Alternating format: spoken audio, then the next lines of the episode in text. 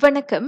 மலேசிய எல்லைகளை மீண்டும் திறக்க திட்டவட்டமான காலக்கெடு ஒன்று நிர்ணயிக்கப்பட வேண்டும். கொரோனா பெருந்தொற்றால் கடுமையாக பாதிக்கப்பட்டுள்ள நாட்டின் பொருளாதாரத்தை மீட்டெடுக்க அது அவசியமாவதாக தேசிய மீட்சி மன்ற தலைவர் தான் ஸ்ரீ முஹிதீன் யாசின் வலியுறுத்தியிருக்கின்றார்.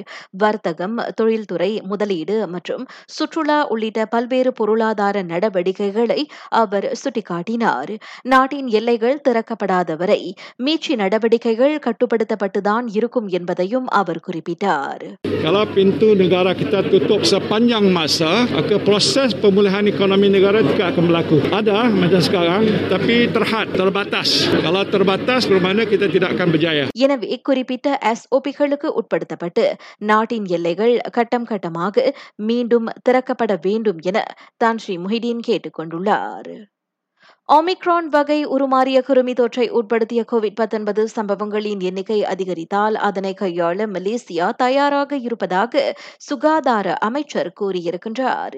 நாட்டில் பெரியவர்கள் மற்றும் பதின்ம வயதினரை தொடர்ந்து சிறார்களுக்கும் விரைவில் தடுப்பூசி போடப்படவிருப்பதை அமைச்சர் கைரி ஜமலுடன் சுட்டிக்காட்டினார். கடந்த ஆண்டு ஜூன் தொடங்கி செப்டம்பர் போல் தற்போது நிலவரம் இல்லை.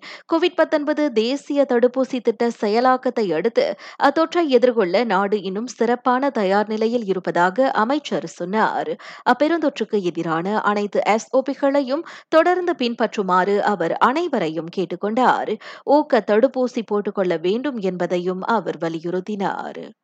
ஆக கடைசியாக நாட்டில் ஐயாயிரத்து ஐநூற்று அறுபத்தாறு பேர் கொரோனா தொற்றால் பாதிக்கப்பட்டுள்ளனர். அவர்களில் ஐம்பத்தோர் பேர் மட்டுமே மூன்று முதல் ஐந்தாம் கட்டம் வரையில் பாதிக்கப்பட்டவர்கள் என சுகாதார அமைச்சு தெரிவித்தது.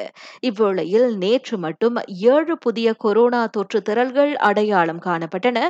இதையடுத்து இதுவரை முன்னூற்று பதினெட்டு தொற்று திரள்கள் தீவிரமாக இருக்கின்றன. நான் சௌரியம்மாள் ராயப்பன் வணக்கம்.